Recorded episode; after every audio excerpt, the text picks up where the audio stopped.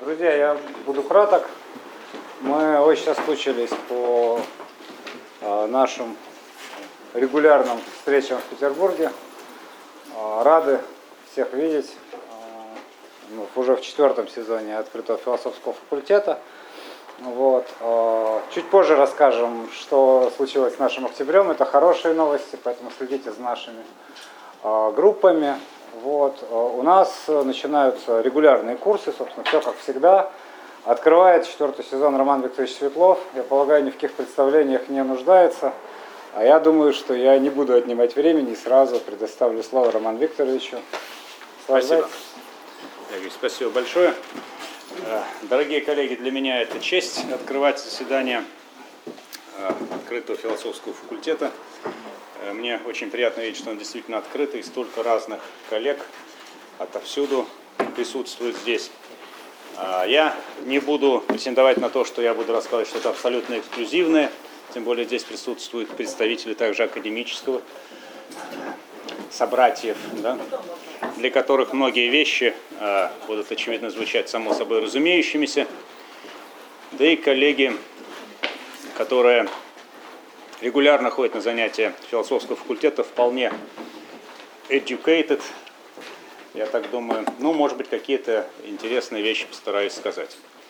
Э, для меня самого та тема, которую я буду затрагивать на наших встречах, ну, планируется она, надеюсь, больше одной встречи, она э, стала актуальной где-то в течение полутора-двух лет назад. Ну и здесь по поводу каких-то вещей можно сказать, э, как вот профессор наконец прочитал. Вот те, которые постарше, знают, что какой-нибудь профессор с кафедры почтенный, занимающий своей темой, в общем, достаточно известный и, так сказать, э, э, в ней разбирающийся, вдруг почитает что-то рядом, вот, и начинает рассказывать вещи с удивленными, с открытыми глазами. У него внутри случилось некоторое открытие, да, вот, которое казалось бы тривиально для всех остальных членов кафедры, но не для него. Вот в известной степени я, наверное, таким профессором также и выступлю для каких-то из наших коллег. Название «Эпистемологические парадоксы античной философии» э, нужно несколько пояснить. Э, ну, античная философия э, пояснять, в общем-то, нечего. Могу сказать, что, наверное, все-таки не буду говорить про, может, одного из главных античных философов Аристотеля, вот, потому как у него вопрос о парадоксе как одном из стимулов, моментов или даже итогов философского знания – он, конечно, скрыт его стремлением обнаружить дефиниции всего. А, вот. А опории, с которых начинается философствование, у него имеют, хотя и очень важный, но все-таки технически стимулирующий характер, ибо философия начинается с удивления, он понимает не так, как, например, понимал Платон. Вот. Э, в основном мои размышления будут э, вокруг трех текстов построены – но сегодняшняя встреча, будет скорее вводная к этим текстам. Это Теотет Платона, это э, об учениях, учения академиков Цицерона, ну и это корпус текстов э, Секста Эмпирика, особенно его против ученых. Э, значит, это вот то, о чем будем говорить. И если, коллеги, мы все-таки сможем собраться и в следующий раз, э, будет коллегам интересно пообщаться, то те, кто давно не читали тексты, вообще не читали тексты, э, то, конечно, по возможности, если по диагонали пробежать, было бы хорошо, нам было бы легче какие-то вещи в каких-то вещах взаимно понимать друг друга. Значит, э, что касается парадокса, ну, тоже слово, в общем-то, греческое по происхождению, понятное. Слово парадокс в буквальном смысле этого слова то, что идет против моего мнения. А, причем именно тут надо говорить о мнении, потому что, ну, с одной стороны, что летящая стрела покоится, мы с вами вроде бы увидеть этого не можем, а на самом-то деле мы можем это. Ну, во-первых, вообразить. Во-вторых, можем увидеть это на каком-то изображении. Ну, не говоря уж о том, что если мы будем смотреть фильм «Троя», э, десятилетней, сколько там летней давности, 15-летней давности, то там можно раскадровку фильма это увидеть, как стрела летит, летит к пятке Ахилла, да так и не долетает. Но если мы на каком-то моменте эту раскадровку остановим. Да? А, вот. Но нашему мнению, что летящая стрела покоится, это очевидным образом противоречит, потому что стрела всегда долетит до своей цели. А, неважно, попадет ли она в цель, пойдет ли она в молоко, что называется, но тем не менее она куда-то долетит, она летит, она должна двигаться. Ну, то есть мнение э, несколько более широкое, естественно, понятие, чем, чем просто э, восприятие, эстезис. Да и, собственно, и эстезис в греческом языке, когда переводят как ощущение, зачастую это не совсем правильно, потому что это, не- это ощущение, а это действительно восприятие во всей своей полноте. Вот. А вот эпистемологическое, хотя тут оба составляющих слова эпистемология греческий, может возникнуть вопросы, потому что эпистемология, как учение, как наука о знании, как учение о знании, формируется, ну, скорее всего, все-таки в новое время, я скажу аккуратно, а может быть, точнее, надо говорить, все-таки 19-20 века. И, э, э, так сказать, применение этого термина к тому, о чем я буду говорить, оно кажется несколько таким э, ну, не надуманным, но анахронизмом, да, анахронизмом, анахронистическим. Я помню, как э, в свое время мне приходилось выдерживать на кафедре истории и философии, той великой кафедре истории и философии, я все-таки свое мнение скажу, которая была в 90-х, нулевых годах, э, вот, где Евгений Семенович Ленков преподавал, тогда еще Юлий Перофьев возглавлял, Александр Андреевич Сергеев, Александр Григорьевич Погоняйло, в цвете сил, да, и целый ряд других наших коллег, некоторых из которых с нами уже нет, к сожалению, в том числе часть из тех, кого я назвал. Тимофей Ильич Антонов, которого прекрасно знают слушали, конечно, открытого факультета. Вот, а, а, с Юрием Ильяновичем, который, вот вы что-то там про антологию опять сказали, там, или про гносеологию там, в отношении греков. Но не было антологии, не было гносеологии, не было, а как назвать? Использует все греческий э, язык, который философский, который завсегда, не всегда даже выбирал определенного рода понятия для э, определенного рода комплекса явлений, ну или там философских явлений, для их обобщения э, достаточно сложно, но то же самое знание, ну понятно, это эпистема, да, но в общем греки могли говорить о гнозисе э, вполне в философском эпистемическом смысле, и в общем проблем никаких не возникало. Техно, искусство, навык вполне в тех же самых э, употреблялось э, смысла гномии, но это знак, указание, ру- разумный довод и так далее. Ну и так далее, да, логос в конце концов. Э, Это, с одной стороны, конечно, слово, речь, а берут, переводят его как всемирный разум и тому подобные вещи. То есть вот э, э, чем хороша европейская философия, а, после Аристотеля, и, б, э, после вот этого юридического, э, юридической школы средних веков, когда все, в том числе и богословие, и философия испытало влияние определенного рода такого юридического э, момента. Недаром эти вот папы-юристы начинают создавать университеты в Западной Европе, э, требующие строгости терминологии. Э, вот эта новоевропейская философия легче категоризирует и схватывает э, те вещи, которые не категоризировались, не схватывались раньше, потому что, понятно, если мы сейчас видим объект, древний грек скорее видел некого рода поле, на котором объект присутствует, ну и так далее, и так далее. Вот. Но при этом, конечно, надо постоянно оговаривать, в каком смысле этот термин употребляем. Но я, с вашего позволения, особенно сильно оговаривать не буду, вот, потому как это, э, в общем, те парадоксы будем обсуждать, которые возникают э, в греческой философии, когда начинает заниматься вопросом, а что такое знание и можно ли его определить. Можно ли определить знание. И здесь, э, как мне представляется, мы обнаружим удивительную вещь, ну для меня удивившую вещь, с удивления начинается тематика исследований каких-то, что какие-то из этих парадоксов начинают совпадать с парадоксами, такими, э, э, которые продуцирует э, философия 19-20 веков именно в отношении тематики знания. Вот. Ну или в отношении вообще самой познавательной активности или когнитивных практик, так выражаясь совсем современным языком.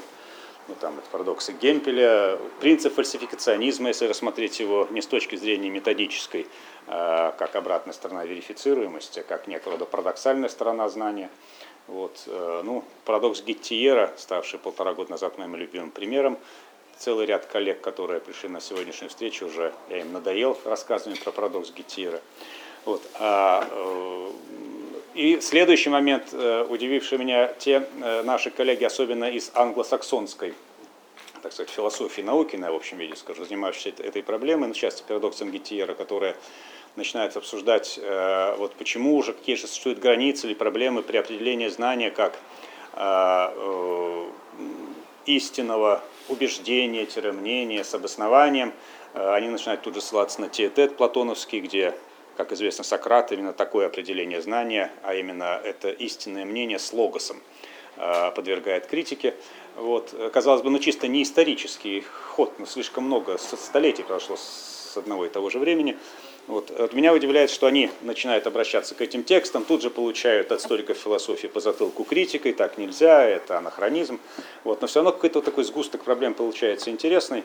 Для меня в целом это вот э, э, пример того, почему э, все заново и заново начинают читать античную философию. Может быть, кстати, одну из когда-нибудь встреч надо будет посвятить, ну и уже не в плане этого семинаров, если интерес к этой теме вообще будет интересен, э, важен для коллег просто вот как читали Платона ну, начиная там с ближайших его преемников, включая Аристотеля, и заключая, заканчивая драматической интерпретацией Платона, институциональной интерпретацией Платона, Ирина Николаевна не даст соврать, да, потому что вот даже то кумулятивный рост способов прочтения Платона, который происходит в течение последних 60-70 лет, показывает, что существует определенного рода всплеск интереса, как неудивительно, к античности.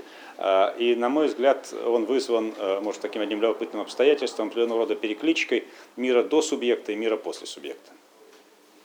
До того момента, как субъект был открыт, а только было движение в этом направлении, о чем нам прекрасно рассказывает Фуко, например, да, в своих текстах. И мира, когда э, э, постмодерн, я без ядовитого э, оттенка, это я тут перекликаюсь с сегодняшней встречи прошлой, говорю это слово, объявил о смерти субъекта, человека, личности, общества, что-то там еще.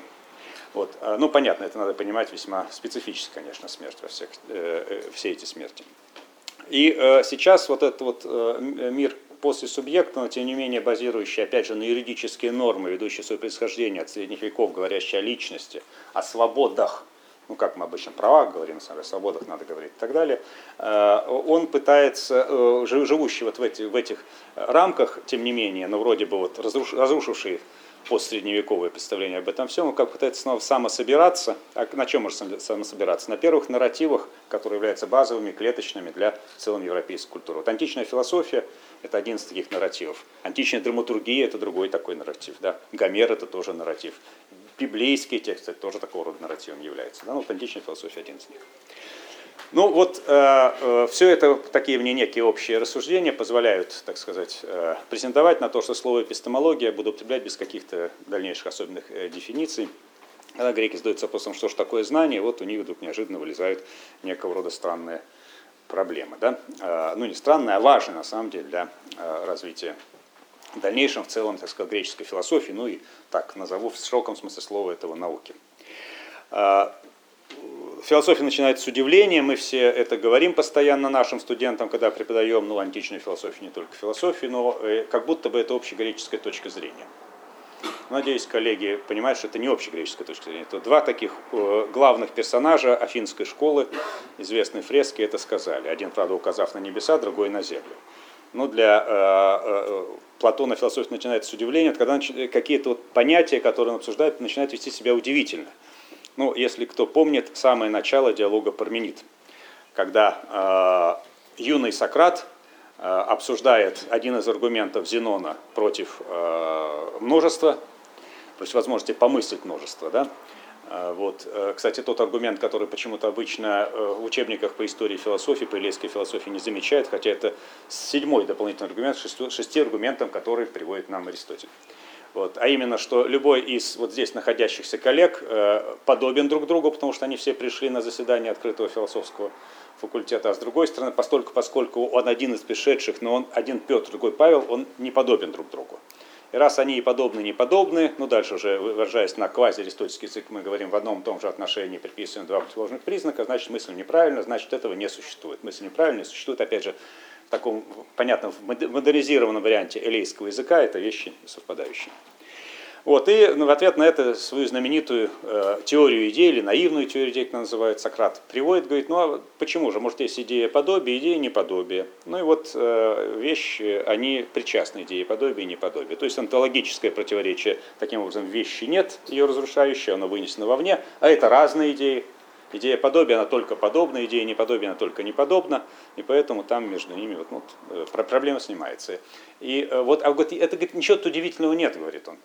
Э, Зенона. Вот я э, могу сказать, что вот я вот стою перед вами, э, я Сократ, у меня есть передняя часть, у меня есть задняя часть. И тем не менее все равно один Сократ. Вот. Ну, как бы я ни поворачивался, это вот передняя часть Сократа, задняя часть Сократа.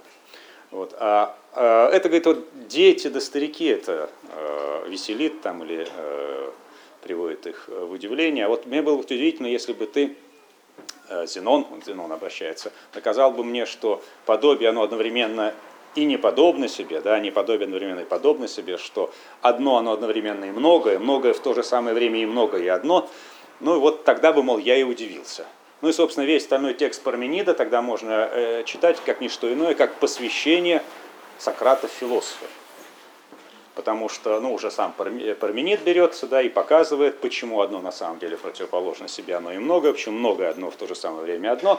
Вот э, приводит Сократ в состояние удивления. То есть там такая э, очень любопытная квазитеатральная даже сцена, потому что Сократ начинает выступать э, зрителем вот этого театрального представления между, Аристо... Э, между Парменидом и неким Аристотелем, не будем углубляться в вопрос, тот ли это Аристотель имелся в виду, ну, как бы, ну, или другой.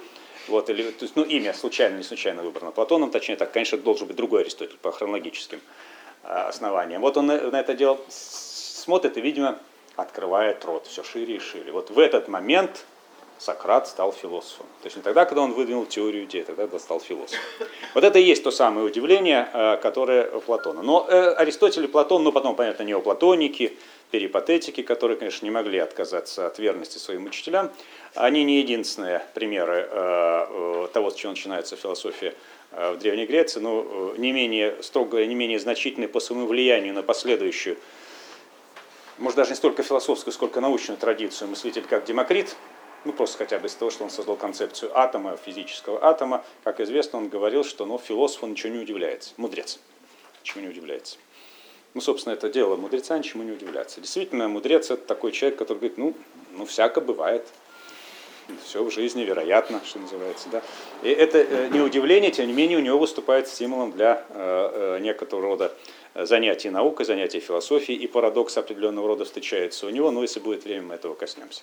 Ну вот, когда поймал это удивление греческий философ, или вот это не удивление в варианте Демокрита, ну, видимо, собственно, тогда, когда я задался вопросом, а в чем причина и начало всего, выражаясь языком Аристотеля. И тогда, если доверять Аристотелю, первым человеком таким был Аристотель, э, Аристотель Фалес, но я про Фалеса и всех остальных ближайших говорить не буду. Я, наверное, с вашего позволения вначале э, задамся вопросом, а что так было знание для э, ну, раннегреческого сознания извините, такую полутавтологию, да, для раннегреческого, архаического, ну, в том числе отчасти философского сознания, потому что, конечно, переход между ними, граница между ними была ну, очень такая зыбкая. Вот это мифологическое знание, это философское сознание. По большому счету, мифологическое от философского знания отделил только Платон во второй книге «Государство», когда сформулировал, тут мы должны поклониться Люку Брессону, абсолютно э, справедливому его суждению, что он впервые сформулировал современное понимание мифа. Именно вторая книга государства. Да? Миф это некий авторитетный текст, авторитет, который основывается на том, просто на том, что он авторитетен. Вот. А философия, то есть настоящий логос, это вот как раз э, как тот самый логос, который способен обосновать самого себя, или, по крайней мере, стремится обосновать самого себя. Да? То есть проблематизирует себя ради обоснования самого себя. Вот. Э, до этого, конечно, были даже э, в самоосознании, так в философском, научном границе достаточно зыбкие, но что, что, собственно, нужно было, что такое знание в конечном итоге для того времени. Я, может, такой, скорее, не философский, а культурологическое вообще не сделаю. Поэтому строгие историки философии пусть меня особенно сильно судят. А, что нужно было знать-то? Ну, знать нужно было, конечно, прошлое в первую очередь. То есть знание это то, что мы знаем. Вот здесь как раз корреспондентская, так сказать, концепция знания в мифологическом своем варианте, на мой взгляд, действует совершенно четко. Знание это вот э, прошлое, если мы не знаем прошлого, мы, в общем, не в состоянии понять, что происходит сейчас. Вам в школах это говорилось, коллеги? Говорилось. Говорилось правильно. Если мы не знаем своего прошлого, своей истории, то мы не можем себя называть э, э, именем россиян. Но если бы я не помнил, что происходило со мной там два дня назад, э, неделю назад, не помню, как меня зовут, ну, я был бы невменяемым человеком. То есть вещь совершенно правильная, ну, как любая правильная вещь, она не должна быть абсолютизирована. Ну, я имею в виду современная, общественная все это вот. Практики, пропаганда и так далее. А, э, знание прошлого вещь фундаментально важная, а, абсолютно важная, потому что э, наивысшие знатоки во времена рапсодов это рапсоды. А почему они знатоки? Потому что они поют о прошлом.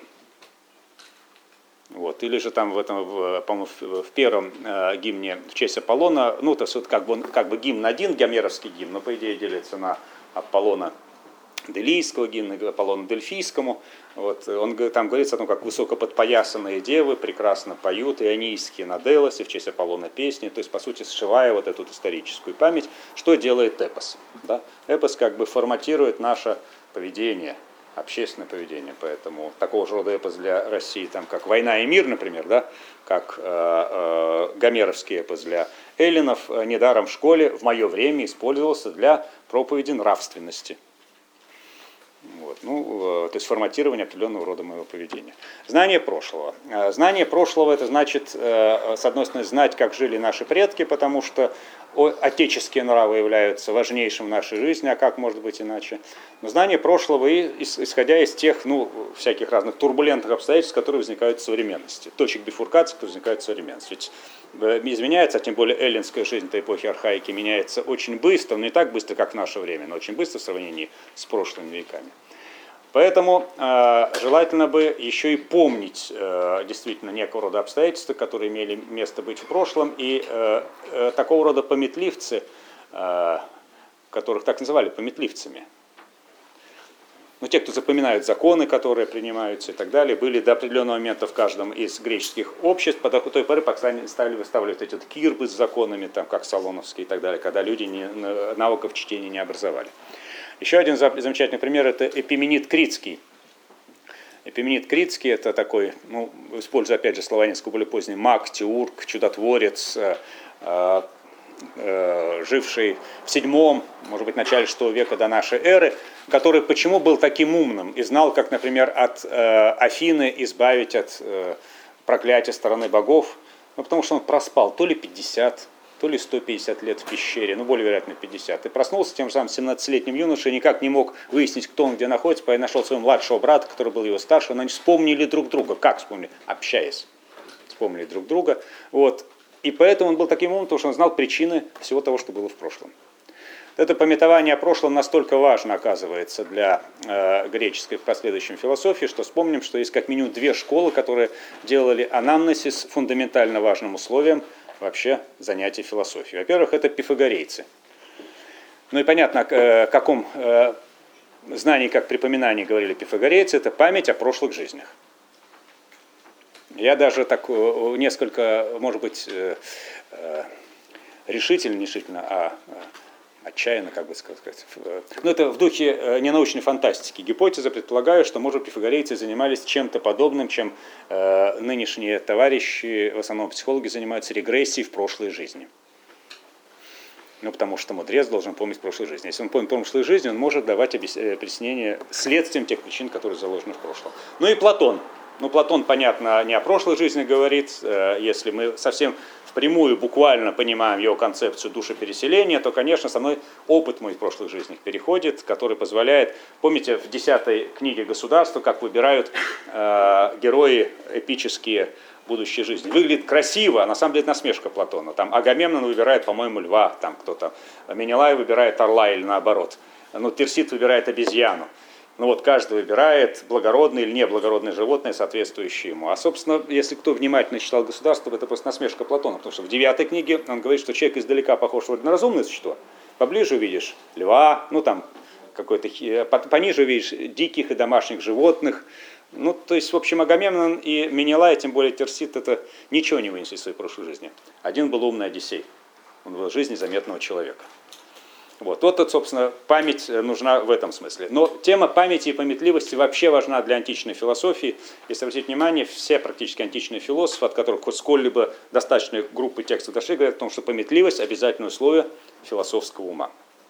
Пометование Человек должен быть пометливым, должен развивать в себе эту способность. То, что в нас нынешней Википедии и прочие вещи просто Google поиски отшибают полностью – Просто полностью отшибает. Я э, вот, удивляюсь, особенно когда совсем молодым ребятам что-то начинаешь рассказывать, студентам, оттуда привык, оттуда привык, говорю, а вы откуда помните? Я говорю, а, а это разве сложно? А оказывается сложно. Вот, потому что нынешний это э, вот, нормальный совершенно доцент э, советского времени будет выглядеть в глазах э, э некоторых, не всех, конечно, а у всех не говорю, представителей современного поколения, как мистер, знающий все. Потому что вот, но пометливость это способ, э, ведь что такое память? Память это же не просто свалка, в котором все валяется, хотя есть такие люди. Это некуда организация нашего мышления, без которой, собственно, этой памяти невозможно. Вот. Э, Мнемотехника, тоже особенная совершенно тема, пришедшая, доставшись нам наследственно от античного мира, это способ организации своего мышления, а не просто хранилище под названием память. Ну и в конечном итоге покойный Алексей Григорьевич Черняков в одном из, к сожалению, тогда не существовало открытого философского факультета, замечательных выступлений по поводу понимания ума, природы ума, ну, Аристотелем говорил, что это именно хранилище в первую очередь, да, вот и объяснял, как, каким образом оно может быть организовано. Я, к сожалению, не знаю, этот текст напечатан где-то или нет, но выступление было интересным, хотя и в некоторых моментах дис дискуссионным. Вот так память э, – это важнейшая вещь. Поэтому что такое, э, а, откуда мы знаем в филологическом сознании? Из эпоса. Из э, эпоса дидактического, который начинается с чего? Как жили? Ну, гесиодовские тягония, да, э, э, труды и дни, да, работы и дни. Как нужно жить, как жили предки, но жить, как жили предки из памяти. Э, но памяти мало, конечно, нужно знать будущее, правильно? А как знать будущее? Вот это прогностическая сторона вопроса о знании, ну, это божественные семы, знаки, божественное явление. А, божества, э, как известно, тот, власти, э, тот владыка, чье святилище в Дельфах, а, не говорит и не скрывает, а подает знаки. Помните, это Гераклитовский замечательный, замечательный э, пословицу, поговорку, да? Вот это вот божественный знак, он всегда, он прямой, но именно потому, что он прямой, он не прямой. Потому что для Бога это все понятно, а нам нужно там молиться, чтобы Гермес пришел и все э, разгерметизировал это все дело. Ну вот Одиссею везло, не знаю, там Энею, который странствовал, и то ему уж прямо говорили, куда надо плыть, а может, а может я с Додоной останусь, да? Или может там на Сицилии где-нибудь прикорну. Все равно ему прямо же говорили, плыви дальше, дальше. То есть вот он знак, э, отсюда двусмысленность определенная дельфийских оракулов, которые, правда, конечно, преувеличена тем, что до нас дошли не, не списки этих оракулов, которые существовали там еще с 6 века до нашей эры, а э, они не сохранялись в средние века по понятным причинам, зачем все это нужно от демонических сущностей и так далее. А вот как раз наиболее анекдотические, от вот, ну, слова, первого смысла слова анекдот, примеры этих оракулов, то есть странные, неожиданные и так далее – в этом двусмысленность. Ну и эти знаки, они могут быть ведь как угодно, как, э, э, помните, место из Федора, когда Федор рассказал свой знаменитый, э, Сократ сказал Федор свой знаменитый египетский логос про Тюфта, который выдумал письменность и как его за это поругали. Федор говорит, вольно ж тебе, Сократ, придумывать всякого разного рода сказки, в том числе египетские. Говорит, Э, Федор, если э, в шелестве дубов додонские, дубы додонские жрецы знак богов улавливают, то уж ты и тут тоже знак богов улавливай в моем повествовании. Но кто способен увидеть знаки э, эти? Ну, либо специально обученный персонал, религиозные специалисты, вот, работающие, соответственно, в специально отведенных местах, типа там Додонского святилища, Дельфийского святилища, там места, где осуществлялась некромантия и так далее – вот. Э, либо же социально, ну это тоже, конечно, социальная должность, эти все пифи, либо социально определенные товарищи, э, вроде там э, Базилея Евтифрона, помните одного из персонажей платоновского, ну, собственно, диалога Евтифрон, через которого он назван, который был Басилеем, ну, то есть жрецом, ну, председателем Священного Синода, переводя на жрецом, отвечающий за религиозные дела, но который вместе с тем во время голосования Народного собрания смотрел, нет ли неблагоприятных знаков. Да? Вот. А эти люди были э, официально неплохо зарабатывали, достаточно вспомнить Ники, знаменитого финского полководца и политического деятеля, который говорит, что он очень разумный человек. Очень разумный человек. А почему он очень разумный? Нам Платонский Галклахет подсказывает, но не только он. Он каждое утро начинал с беседы с прорицателем. Ну, то есть утром встаете, открываете газету, читаете гороскоп, размышляете. Но тут еще более точное было указание, потому что прорицатель конкретно с ним общался. Вот. А, ну и были э, некого рода знаки, которые мы должны все мы должны просто схватить, уловить. Вот если мы уловили этот знак, тогда вот что-то произошло хорошее, тогда мы почувствовали, что наступило окно возможностей.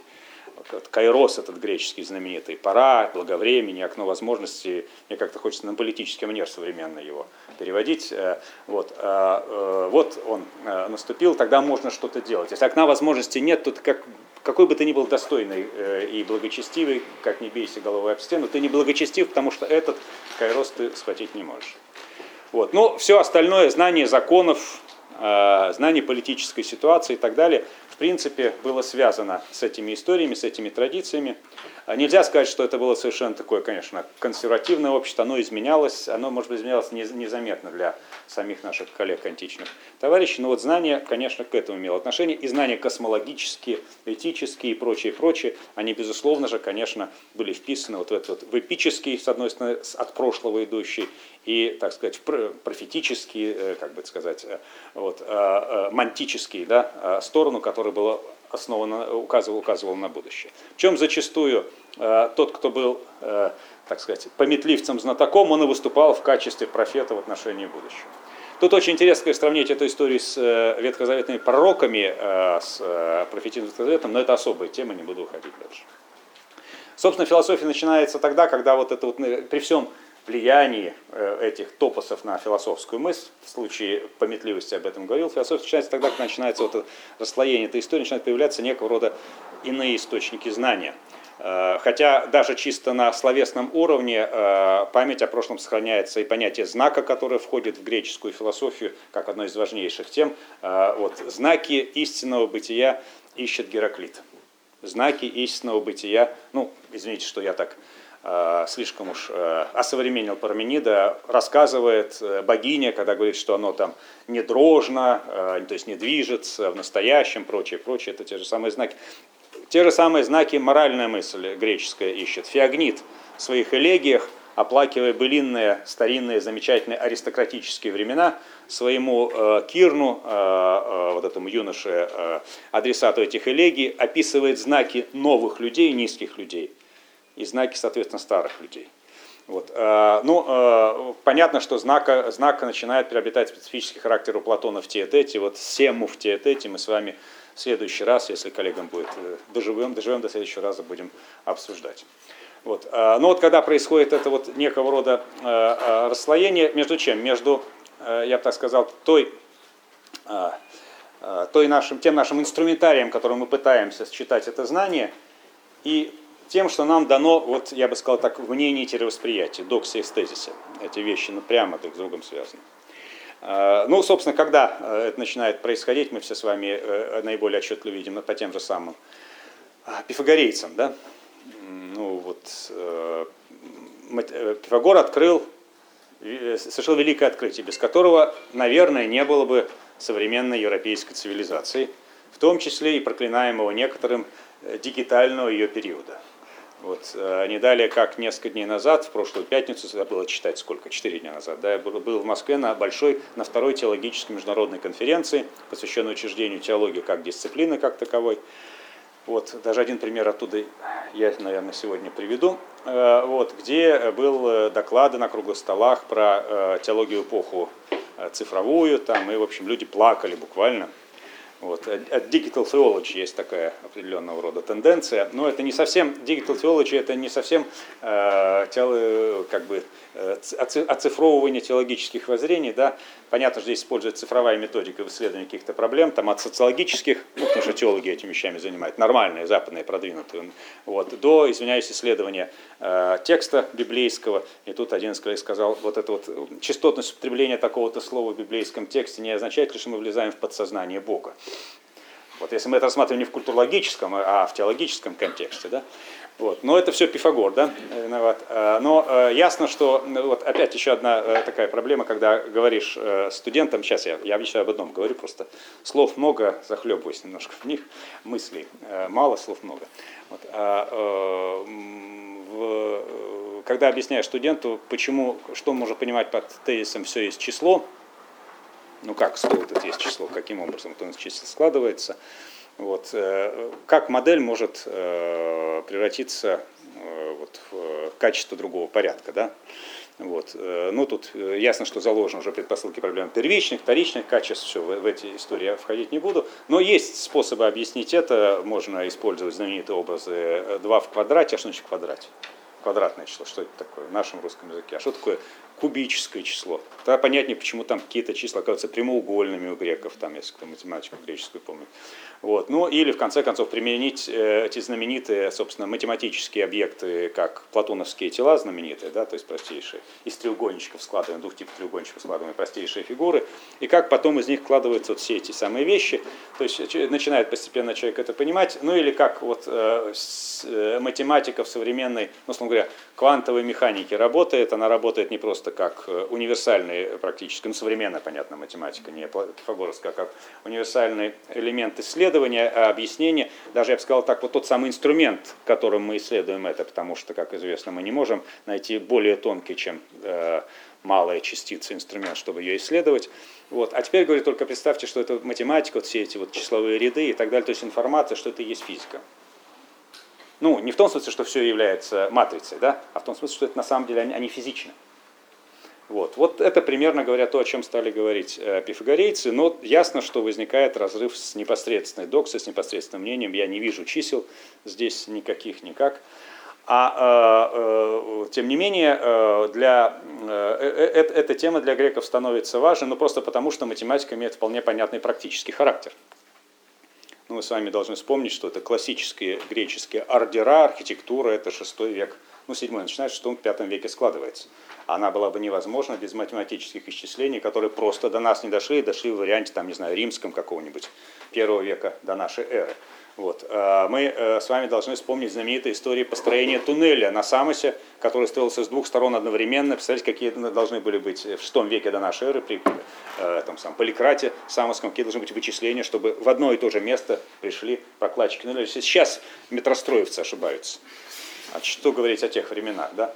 Вот. А, ну и э, я не говорю там о астрономии, связанной с э, путешествиями морскими и прочими, прочими вещами. Вот. Э, математика удивительным образом эффективна оказывает, и показывает эффективность. Поэтому с этого времени, вообще-то говоря, в античной интеллектуальной культуре возникает, я бы сказал так, отдельное сословие математиков. И появляются математики, ну, типа Феодор Керенский, это тот же самый, который вовсе не являются философами, а занимаются, собственно, научными определенными проблематиками, хоть они все и знакомы с Сократом, если мы будем с вами вспоминать платоновские тексты. Вот. Э, но в э, наибольшей степени, может быть, такого рода, примером такого рода зазора является, конечно, Зенон Илейский, э, вот с его знаменитыми парадоксами, которые обозвал апориями Аристотель. Вот. Ну, действительно, летящая стрела. Подумать, действительно покоится – ну а как ее еще, как ее перемещение-то увидеть, без каких-либо, конечно же, диалектических изысков. Ну, например, э, я обсуждение, обсуждение темы в одной из работ Библера в свое время читал. Он говорил, неправильно, как говорил Гегель, что она и покоится, и движется летящая стрела. На самом деле она и занимает свое собственное место, вместе с тем занимает частичку еще другого места. Вот если оставить в стороне такого рода диалектические э, изыски, да, то понятно, что мы воображаем ее покоящейся, когда пытаемся ее измерить.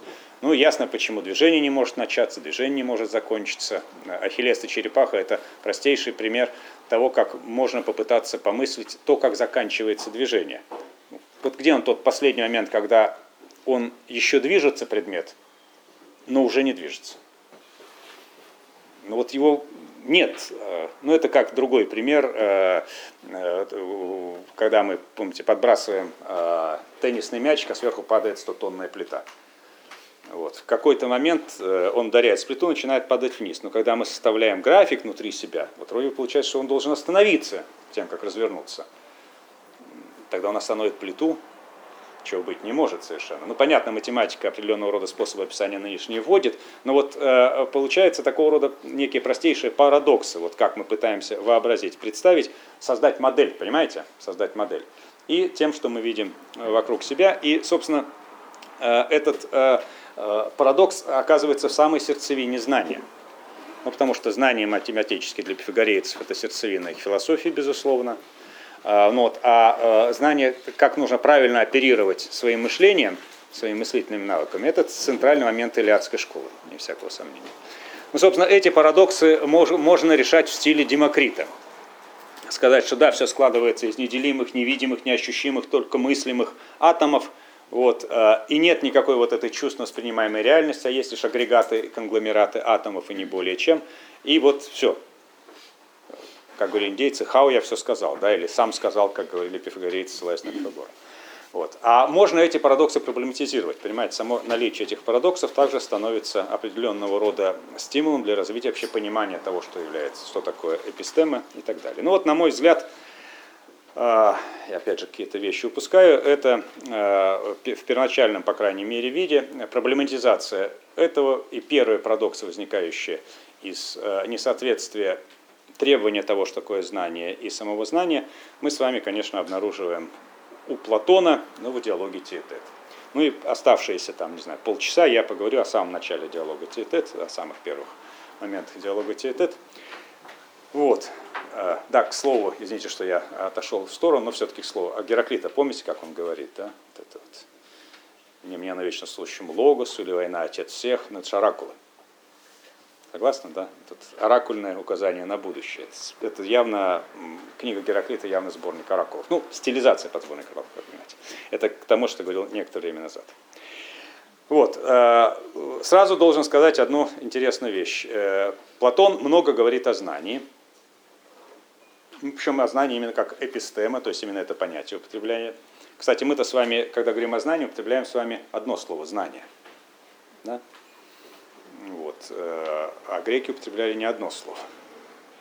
Вы понимаете, насколько сложен бывает контекст перевода с греческого языка какого-либо рода текста, где эпистема, где гнозис, где матема, знание и ученость, да? Вот то же самое, вы помните, много, много, полиматема уму не научает гераклитовский тезис. Но полиматема это многознание, как обычно переводит. Или же многоученость, если он критикует пифагорейцев, которые обо всем могут говорить. Да? Вот она, Пифагора, тем не менее, не делает мудрым человеком для него. Греки говорят многие разные слова, но вот даже если э, с всякими оговорками, Платон много говорит, он постоянно говорит о знании. Ну, собственно, инициация философии, пример, который является диалог Парменид и куча других платоновских диалогов, это инициация к знанию. И мы должны вызнать самих себя, помните? Познать самого себя. Без этого мы не можем быть нормальными, не только философами, а нормальными, вменяемыми людьми. Все остальные, кроме нас с вами, заседателей сегодня на философском факультете, и небольшого количества людей, случайно оказавшихся здесь, в Петербурге, люди невменяемые. Они не пытаются познать самих себя. Или познают какими-то странными психоаналитическими способами, не теми, которые нужны. Вот. Мы, все, все они являются нормальными гражданами. Потому что, по большому счету, нормальный гражданин в текстах Платона один, Сократ. Ну и немножко его там ученики, друзья. Вот. А, только он может выступить, смотри, апологию Сократа в качестве такого рода фигуры, которая способна воспитывать молодежь. А главная задача полиса – поэдовтическое воспитание. Обычно афинские граждане считают, что не могут воспитывать молодежь в тот момент, когда им, они получают право воспитывать молодежь.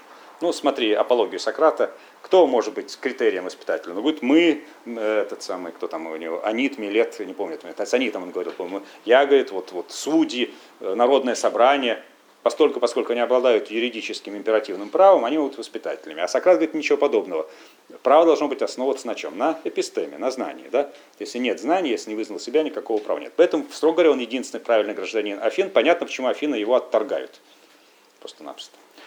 Вот, а, э, итак, постоянно говорит о знании Платон, а вот с определениями знания сложнее. Ну вот, ладно, диалог политик. Надеюсь, в феврале он будет наконец опубликован в переводе вашего покорного слуги. Диалог политик. Это диалог о том, что из себя представляет знание, ну и деятельность, конечно же, политика. И вот там выделяет, он к чистым знаниям относится, дающим приказы знаниям относится и так далее, и так далее. Запутывается, возвращается, что из знание политика выясняет. Выясняет знание политика, знаете, в чем заключается, если упростить совсем? В умении считывать семы того, какие души мужественные, а какие уравновешенные. Без этого знания, без этого разделения душ на э, э, уравновешенные и мужественные, политическая ткань не соткется. А потом ткать из них прекрасную вот эту вот ткань ну или э, если кто-то из коллег был на замечательном докладе Елены Валентиновны Алымовой, да, э, ткать кайрос, да, при помощи кайроса, не кайрос, а кайрос, вот эту самую ткань политическую, которая охватит тело государства. Ну и да, еще одна важная тема, а все те, кто не обладает этими душами, они нужны в государстве? Ну, как полноправные граждане точно не нужны совершенно. Да? Вот, вот это, собственно, знание политика. Обычно э, всегда, э, когда говорят о Платоне, говорят, знание есть припоминание, да, анамнезис. Тоже, казалось бы, вот совершенно четкое понимание понятия. Но тут надо выяснять, какое припоминание, в каких случаях припоминания, при помощи каких техник припоминания и прочее, и прочее. И становится понятно, когда начинаешь разбирать то же самое Федон, например, где об этом говорится, то что это, что это скорее некого рода такая вот, ну, естественный топос, взятый из, в принципе, античной культуры, раз. И во-вторых, это скорее метафора реальным когнитивным процессом познавательным, который проходит в человеке. Очень важная для Платона метафора, без нее Платон никуда, но тем не менее. Ну, знание и эрос эротическое у Платона, это очень важная вещь. Если нет эроса к знанию, зачем вообще всем этим заниматься? Чем этот эрос, буквально эрос к тому, кто может быть носителем знания, и к тому, через кого ты доберешься к знанию. Вот этот эротизм платоновский, эротизм даже вопрошания платоновского, это связано с специфической семантикой греческих глаголов, глагола, означающего вопрошание, то этот эротизм э, потом будет инспирироваться, инспирироваться вот с молоденькими мальчиками постоянно общаться. Причем действительно с молоденькими мальчиками постоянно. Через них легче до, до знания добраться, оказывается, так, по, э, э, Сократу, по платоновскому Сократу. Это тоже связано как-то со знанием, безусловно. Ну, в конечном итоге государство. Знание что? Дюнамис, сила. Вот обычно первокурсники удивляются, что это сказал не Бекон, да, а сказал Платон. Платон сказал знание сила. Причем сила какая? Самая мощная из всех тех есть, которые, которые есть у нас – один из братьев э, э, Платона отвечает на вопрос, э, что же такое знание. Да сила, которая самая мощная, которая есть у нас. Но ясно, что чем сила, не обладающая ни каким-то там телесными свойствами, ничем иным, это некая способность, именуемая по тому предмету, на который направлена и прочее, прочее. Ну, действительно, знание физика – это одно знание, правильно? Знание химика – другое знание, знание механика – третье знание. Вот. Это все понятно, но что такое знание, это непонятно. У нас много сил, согласны? Ну, знание, понятно, это одна из этих сил, может быть, самая мощная, но тем не менее. Ну и вот, э, то есть он действительно дает много, э, э, но если не дефиницию, вот дефиниция от Платона ждать сложно, а если он дает какую-то дефиницию, получается вот этот самый двуногий без перы с плоскими ногтями, да, если диарезу платоновские всякие вспомнить, то как раз Платон интересен, наверное, все-таки не дефинитивной своей стороной, ну, для меня – Э, по крайней мере, э, за что, правда, Аристотель его критикует. Но э, вот описание знания, в конце, в конечном итоге, некий род предмет можно понять, если помнить весь диалог Платона. Кто такой софист? Но это диалог софист нужно почитать, чтобы понять, кто такой софист в понимании Платона. И становится понятно, что это куда более сложный концепт, чем мы себе обычно воображаем, когда говорим софист. Да? Потому что Сократ ведь тоже софист, диалоги софист оказывается. Ну, хороший, но тем не менее все равно софист. Вот. Короче, Э, ну, определить-то надо знать, вот о чем мы говорим в конце концов. Вот о чем все эти 23 диалога, плюс апология, плюс письма Платона. Что такое знание? И вот э, диалог Теетет э, пишется, э, на мой взгляд, пишется достаточно поздно, э, но у меня есть целый ряд аргументов э, в пользу этого. Э, не буду сейчас их приводить, э, это не, не, не узкое историко-философское занятие. Ну, не, он, конечно, не, не совсем последний текст Платона, но пишет достаточно поздно. Это совсем не какой-то обычно называемый сократическим и паритическим диалогом Платона, хоть он заканчивается знаком вопроса, как большинство так называемых сократических диалогов Платона. Вообще хронология Платона – это особая совершенно тема, особая песня, я бы сказал так.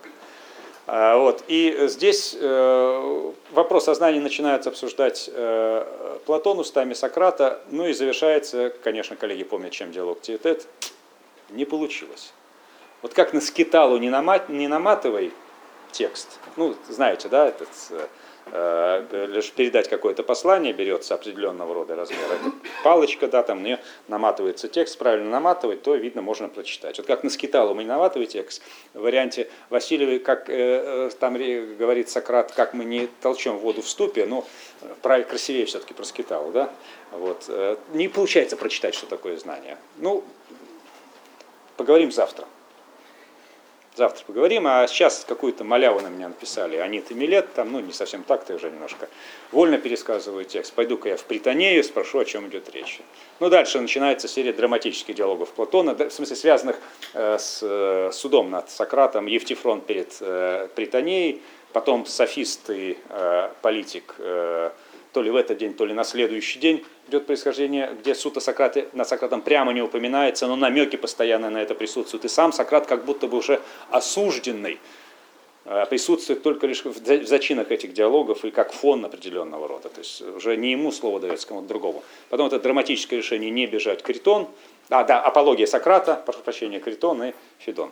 Ну, э, в софисте обсуждается, что такое софист. Мы узнаем, кто такой софист. В политике мы узнаем, кто такой политик, даже с этим не согласимся.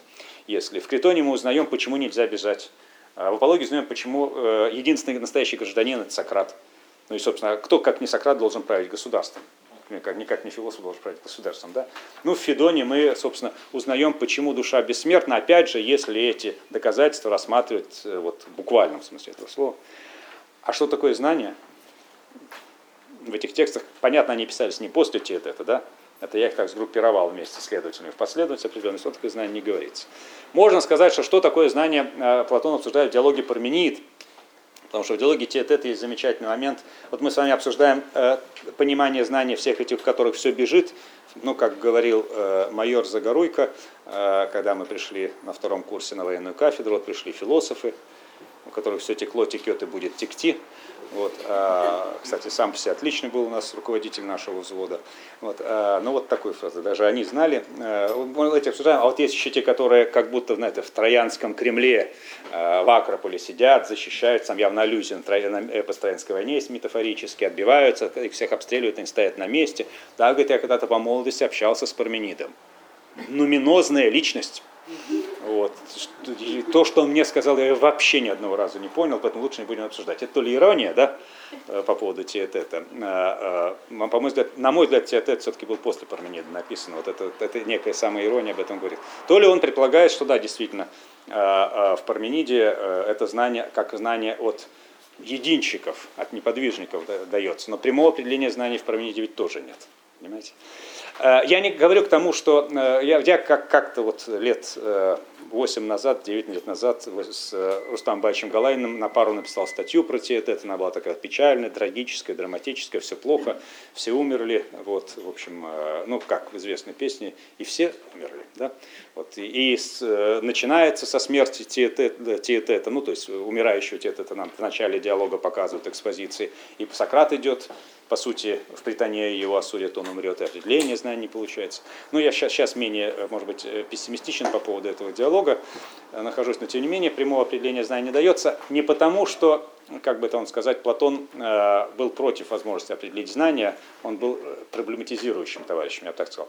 Но потому что те проблемы, которые возникают при попытке дать дефиницию знания, эти проблемы нас толкают дальше. Они дают куда большую пищу для движения, кумулятивного движения вперед. И действительно, самый обсуждаемый ди- диалог у всех аналитических философов с платонский диалог тет У методологов науки диалог тет самый обсуждаемый. Вот из платоновских. Это по системе цитирования. Проверял.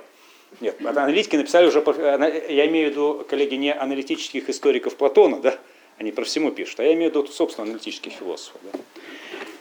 Вот. Но э, э, напоминаю, ну там оставим эту драматическую часть в начале, э, напоминаю, что вот встреч- встречается с математиком Феодором, Феодор такой херенский замечательный человек, он отметился не только обсуждением там несоизмеримости сторон э, квадратов, э, да, сторон квадратов, площадь которых выражается, э, э, так сказать, э, не квадратным числом, там, э, 3, 5 э, и так далее, со стороной квадрата, которая площадь выражается единицей, самая известная его история с ним связана. Он занимался музыкой, ну, понятно, теоретической музыкой, математической музыкой, астрономией занимался.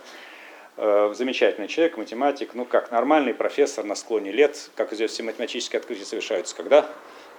До 30 лет. До 30 лет, даже бывает и раньше, чем до 30 лет совершаются. А потом человек занимается историей математики.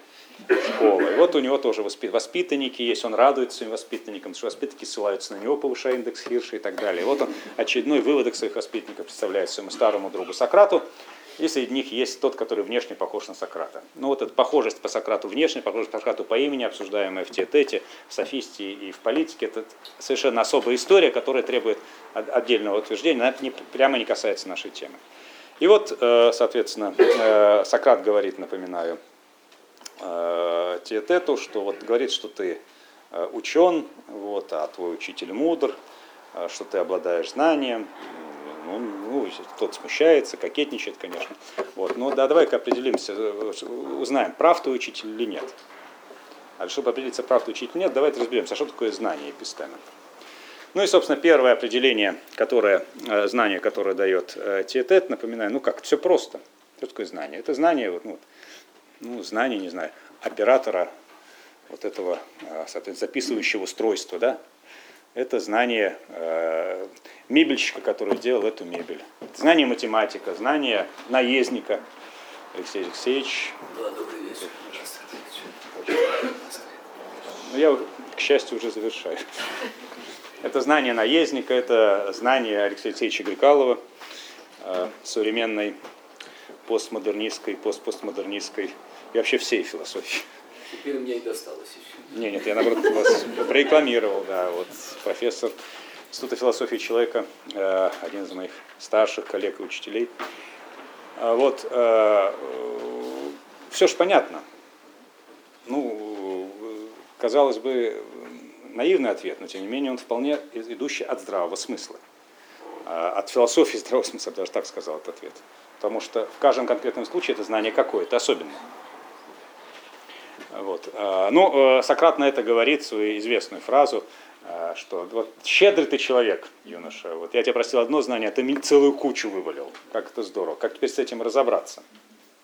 Действительно. А дальше очень интересный пример. Получается так, что знание, ну, не все э, комментаторы, отечественные, по крайней мере, те это обращают на это внимание, даже вот, э, ладно, не буду хороших людей упоминать, он говорит, вот это как будто бы получается, что знание это как бы глина, ну, которая в одном случае становится там горшком, в другом случае становится светильником, там этим изображением, помните, Сократа Селена, как пире это обыгрывает.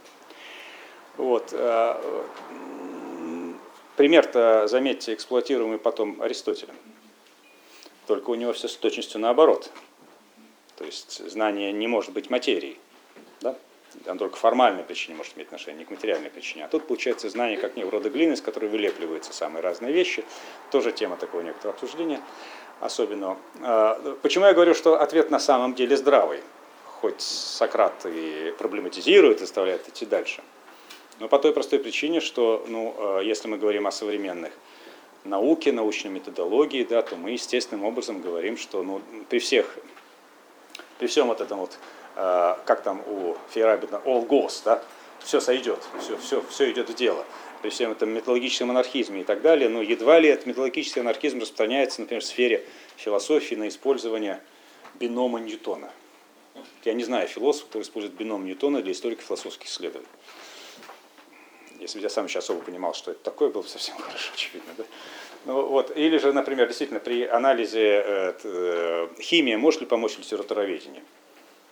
Но только лишь если мы будем анализировать какие-нибудь рукописи Шекспира, ну, действительно дошедшие до нас, с точки зрения анализа бумаги, на которой он написал, э, чернил, который он написал, совпадает ли радио, э, какое-то э, радио, ну, углеродное там ее с этим, с тем временем или с Нет, бумагой, которая была... нет. Я шучу, я, фанта- я фантазирую. Да? Вот как, как можешь понять химию?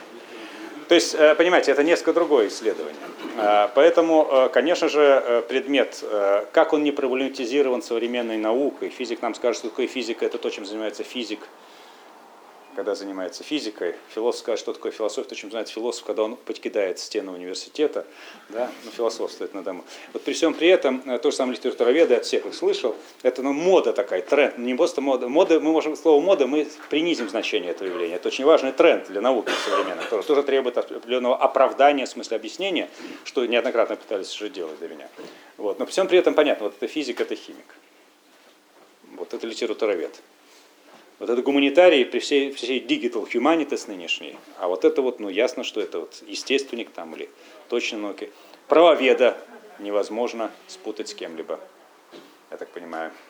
Вот, э, то есть понимаете, что э, это, это все совершенно четко, понятно определено, и когда мы говорим о знании, ну ясно, что э, представители других дисциплин, строго говоря, сейчас вообще говоря, должны договариваться о общем понимании знания, для того, чтобы возможно была интеркоммуникация между этими дисциплинами. Конечно, философы предлагают разного рода варианты метатеории. Ну, э, те, те же самые, помните, протокольное предложение, венский эксперимент, да? Вот. Ну, понятно, как не скритиковали, все равно вынужденно возвращаются к попыткам разных родов реанимации этих прикольных предложений. Ну или всеобщее, это э, научная эсперанто, логика эсперанто, э, ну я слово эсперанто использую современное, которое Лябнис, помните, на- замышлял э, над ее созданием. То есть, ну, условно говоря, такого рода язык, в котором каждый знак имеет одно собственное значение, да, и тогда он понятен. Но не построена такого рода пока еще история, даже внутри физики, э, так условно говоря, э, ньютоновская механика, там, ну, уже квантовая механика и Эйнштейновская физика, вот они пытаются слиться сейчас, да, говоря в общей теории всего, так сказать, да. Но вот как это получается, ну, здесь уже другие коллеги здесь лучше могут объяснить, я до конца пока это не понял честно говоря. Ну, в общем, про- проблема существует. Э, Это как проблема перевода языка между континентальными и аналитическими философами. Это взаимный перевод так, феноменолога хайдегерианства, извините, что я так обобщаю, там, аналитических философов, который тоже бывает совершенно разный, по-моему, осуществляется в последнее время благодаря просто-напросто финансовому, экономическому вмешательству аналитической философии континентальной, подчинению себя оной. Э, Влад Владимирович, вы зря улыбаетесь, я общался с коллегами в Германии, во Франции, занимающими историей и философией. Что это вы пишете в аналитическом теме исследования Аристотеля, кого-то еще, но американцев денег больше они дают. Есть, есть обратное движение, да, но я пытался пошутить, а вы... Вот, но, но аналитиков как-то очень много стало в континентальной, ну, в Скандинавии всегда было много, а в континентальной Европе. Вот, а, э, поэтому ответ Тиетета, он правильный. Он вполне здравый и правильный. Тем более он вполне совпадает, ну, собственно, с античным пониманием ну, той же самой Софии мудрости, да, как э, искусности. Вот, я мудр, э, Пиндер мудр в стихосложении, да. Вот, а кто-то мудр в игре в футбол, кто-то мудр в философии. То есть вот эта вот skillness, да, вот эта вот мудрость, она э, вполне естественна. То есть это из некого здравого языка и здравого смысла проистекает. Тем не менее, э, не нравится Сократу. Хотя Сократ, задавая вопрос дальше, а все-таки а что же такое знание э, само, по себе, само по себе, он э, оказывается перед некой достаточно непростой ситуацией, потому что знание в таком случае выступает понятием, так сказать, максимально э, по объему широким, а по содержанию тогда оно оказывается пустым. Но это как бытие понятие. Вот э, это, конечно, вопреки э, английской версии Парменида, я имею в виду, ну, реального Парменида, да? Если, если предположим, все-таки то, о чем он говорит, это то, что мы сейчас называем категорией бытия, Парменид в первой части поэмы, то он столкнулся с фундаментальной сложностью. Он открыл, может быть, самое главное слово, но он содержательно не может его описать, да? Вот, собственно, в каком смысле проблема Парменида, э, Платона, Аристотеля, вплоть до, не знаю, там, э, всяких этих самых номиналистов э, средневековых с этим связано также. Э, Тоже можно перенести на знание. Проблема перенести на знание. Вот, э, так что, э, да, и я обещал сказать про теологическую конференцию, пример как раз оттуда. Да. А, Одна из проблем, а, заодно новую информацию сообщаю, вот, одна из проблем, которая встала перед паспортом специальности теологии, потому что заново пишется паспорт специальности теологии, а, ну, в первую очередь для кандидатских, докторских диссертаций, заключается, да, было принято решение именовать специальности по конституционным приз- признакам. У нас какие есть э, традиционные религии и конфессии? Конфессии религий. Православие, ислам, иудаизм, буддизм. Буддисты сказали, у нас теологии нет, нам этого не надо. С чем удивили европейцев, которые свой конструкт на них, естественно, надевают. Вот. а, Ну, соответственно, создан иудейской теологией паспорт, исламской теологией паспорт, создается другой, четвертый, то есть ну, третий теологии паспорт. Почему я говорю создается? Потому что изначально была идея православная теология назвать. Но тут вот выступили многие против этого. А, Наш коллега профессор Шохин из Москвы сказал, как так, Э, из теологии, то просто уж теология должна быть, а что такое православная? Вот, правда, тут же возник вопрос, тогда мы с вами должны скритиковать и русскую православную церковь. Почему она русская? Есть достаточно много вовсе не русских, которые, тем не менее, исповедуют православие. И тем более даже не россияне есть, которые исповедуют православие. Например, на братской Украине, Беларуси, Молдавии и так далее. Есть, почему она православная? Что такое православие? Есть православные староверы инглинги, которые тоже себя таким образом называют. Ну, понимаете, то есть некую. Вот. А, поэтому, мол, надо родовое понятие некоторое, э, но опять же вот это родовое понятие э, теологии вообще тоже имеет э, некого рода проблему, потому что тогда получится теология никакая. Ну как она была до этого? Тот паспорт специальность, который был до этого. За что его все и ругали. она ни к чему ее не прицепить, вот ту идеологию с 90-х годов, которая была придумана, она не то не все, она, собственно, дублирует религиоведение, зачем она вообще нужна в таком случае. Вот поэтому, я думаю, движение в, пол- в сторону так, капсулизации, как выражение Шохинта уже будет продолжаться, это естественное, нормальное движение. Вот, оно вовсе не означает клерикализм и тому подобных вещей, и никак не противоречит э, нормальному научному изучению сфер э, богословских. Но это пример схожий. Вот, а вот э, Сократ хочет именно вот знания как таковое, он хочет, чтобы мы в этом направлении двигались. Но тогда мы должны с вами, э, очевидно, отказаться от метафоры глины да, и того, что из нее состоит. Потому что глина это подручная. Это как материя у Аристотеля, по материя что такое? Это некий, некого рода пригодный подручный материал, из которого в состоянии мы с вами что-то можем создать. Знание не есть такой пригодный подручный материал, а, тем, да к тому же из глины ведь вообще все не создашь, правильно? Есть масса вещей, там глиняный плуг какой-нибудь или меч представить себе невозможно, если он работать не будет. Очевидно, само знание должно быть определяющим началом. Э, Оно родовое, но родовое не в неком абстрактно отвлеченном логическом смысле, а родовое как одновременно и специфицирующее вот, парадоксальным образом то, по отношению к чему родом оно является. Ну и с этой точки зрения начинает приставать к бедному э, э, юноше Теотету Сократ. И, и Теотет говорит, выс- высказывает вторую точку зрения, тоже вполне естественную нормальную. Знание есть эстезис, то есть некое наше с вами восприятие. А почему нет? Ну, когда мы с вами что-то знаем, мы, в общем, это, ну, не, мы не обязательно должны воображать его в нашем сознании, или в представлении фантазии, как греки говорили, да? Но это, это наше знакомство с ним. Помните всякие разные игры со словами, понятие, это как поятие, присвоение себе и так далее. Мне не обязательно в своем э, памяти образ э, кого-то, чтобы э, возникал, или чего-то, чтобы, но я понимал, что я просто знаю это. Ну, э, шахматист э, знаком с игрой в шахматы. Он имеет невероятно опыт игры в этой самой шахматы. Поэтому его разбудишь, он начинает играть в шахматы. Но он знаком, он воспринимает шахматы уже как шахматы. Он находится в этом потоке, да, так сказать, он в этом присутствует. Знание есть восприятие.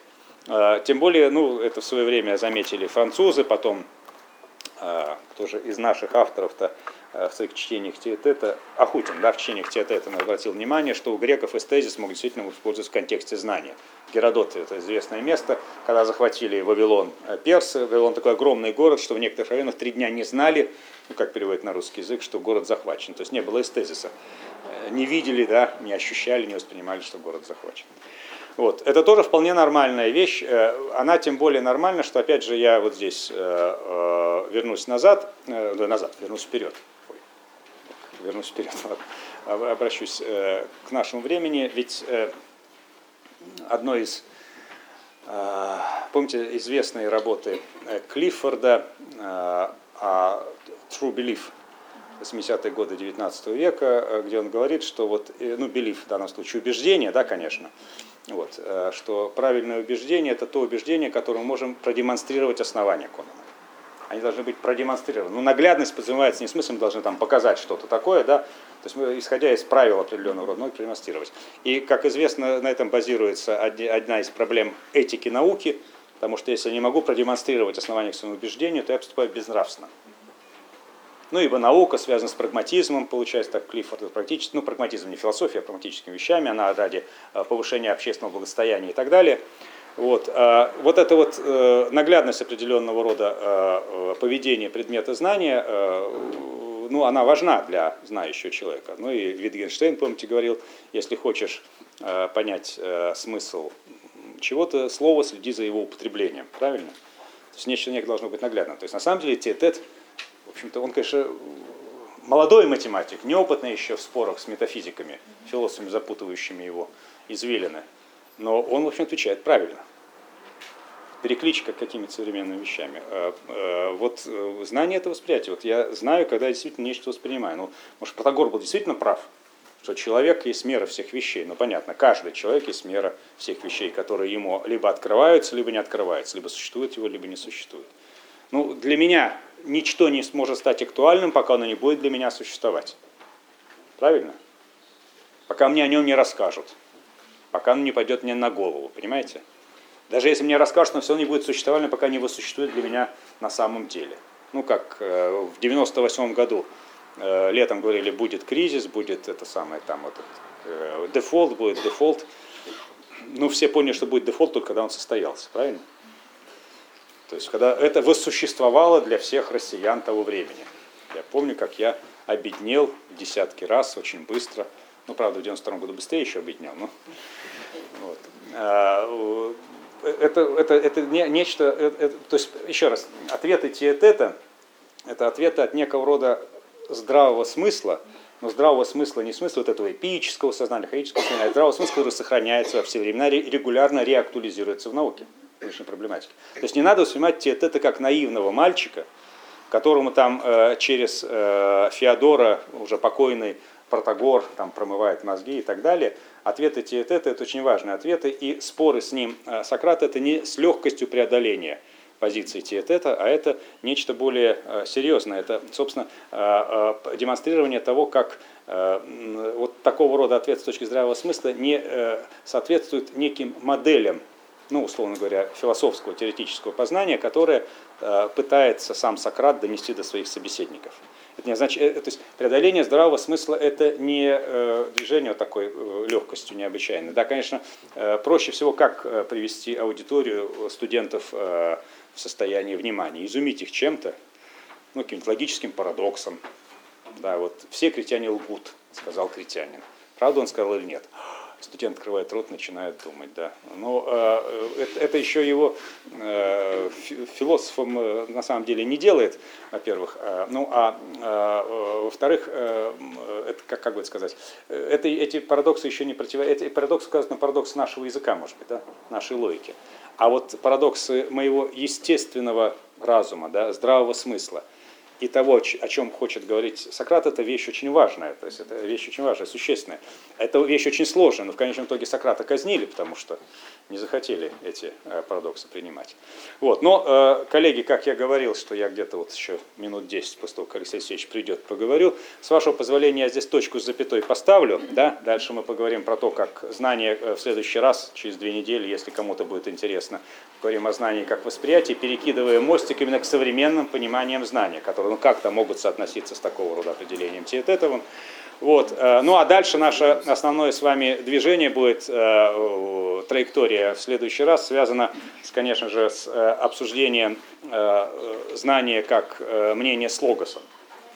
Знание как мнение с логосом, может, социологических, нет, хотя социологическое понимание истины тоже мы коснемся, модернизируя, опять же, Платона. Знание как мнение с логосом, ну и вот самой последней части попытки определения знания, знание как мнение с логосом, к которому, к тому же, имеется отличительный признак определенный. Он тоже там в двух смыслах понимается, и если кто из вас э, к этому моменту еще почитает маленькую на две с половиной страничку статью э, Гиттиера, которая есть в переводе на русский язык, вот, э, то, э, может быть, несколько шутливо перекликаясь с ней, может, какие-то вещи я в следующий раз расскажу. А так, огромное спасибо за ваше внимание. Э, Вот, э, вопросы ведь могут быть, да? Спасибо. Я тогда позволю а, задать вопрос. Ну, прежде, конечно, поблагодарю. Думаю, не только от себя, но от всех присутствующих. Спасибо, Владимир Юрьевич. довольно много. Я думаю, вам будет приятно перед Мне наоборот было крайне ответственно и волнительно. А, Поэтому я я хотел бы- побыстрее завершил. Я хотел бы вернуться вот к этой проблеме неопределимости знания. Это будет первый вопрос, а второй тоже с этим связан. Значит, э, вы знаете, что все-таки высшая форма знания у Платона созерцательная. Поэтому э, если э, знание не определяется, не означает ли это, вспоминая тем более Wittgensteina, да, то, о чем мы не можем говорить, а мы можем молчать. Но это мы можем созерцать. Это мы можем созерцать. Не является ли здесь э, отказ от проговаривания, определения, что такое знание, лишь попыткой подвести человека к вот этому личному опыту созерцания, который, будучи выражен в слове, э, уже будет не в полной мере адекватен. Ну, то есть апофатическая модель, Я понял. Однако Платон помогает всем нам, подводя нас вот к этому опыту созерцания, но понимая, что если он пойдет дальше, то уже, собственно, слово может э, вступить в некоторый конфликт и не быть адекватной формой аутентичного передачи того, собственно, что мы видим. Это вот тому, о чем мы с вами писали, говоря о иконографии. Мы да? Иногда то, что мы видим, все-таки больше, чем то, что мы можем сказать. Это первый вопрос. А второй вопрос, он связан с парадоксами. Тоже интересная тема. Да? Парадокс, парацельс, превосходящее мнение, превосходящее цельса. Так вот, не кажется ли вам, что говоря о, а, парадоксе, мы а, а, касаемся а, а, сравнения, собственно, знания, теоретического знания, которое может вступать а, в парадокс с а, эмпирическим опытом, эмпирическим фактом. Потому что, а, хотя Хайдегер нас уже приучил, да, что знание это открытость, но однако еще раньше Хайдегер и Гераклит сказали, что природа любит прятаться. И чтобы пройти, выйти к ее как бы, сокровенным тайнам, а, нужно не поддаться соблазну феноменализма, не, не поддаться соблазну сводить э, знания исключительно к видимому и уметь э, как бы продираться сквозь те э, иногда препятствия, которые нам выстраивает опыт, чтобы, собственно, вот выйти к этим тайникам, которые, собственно, и есть знания. И подчас, как мы это знаем по истории науки, в той же ранней античности, собственно, знание может вступать в противоречие с видимым, да, видимым глазами. Поэтому, собственно, Ну, знание да, это умозрение, э, которое может, э, однако, быть парадоксом для знания чувственного. Спасибо. Спасибо. Э, Мне главное сейчас вот держать в памяти оба ваших вопроса. Ну, в самом общем виде, конечно. Я могу ответить «да». И на первый, и второй вопрос. Э, Но, как всегда, как бы соль и перец в деталях, да, поэтому некоторые детали хотел бы указать. Э, По поводу первого. Ну, в известной степени, конечно, вы правы, но просто понимать Платона как того, кто нас подводит, а дальше разжевывает все это дело сам, э, это верно, но э, просто. Тут, правда, несколько другая тема. Да, я сразу хочу сказать, что для меня, может быть, вот в этих цикле встреч не столь существенно понимание Платоном знания. Мне важны парадоксы, которые возникают в конкретном тексте, потому что тогда мы дальше, э, касаясь второго вопроса, должны выйти до этой известной истории со спасением явлений, кругообращениями и так далее. Вот. Но тут много вещей есть хрестоматийных.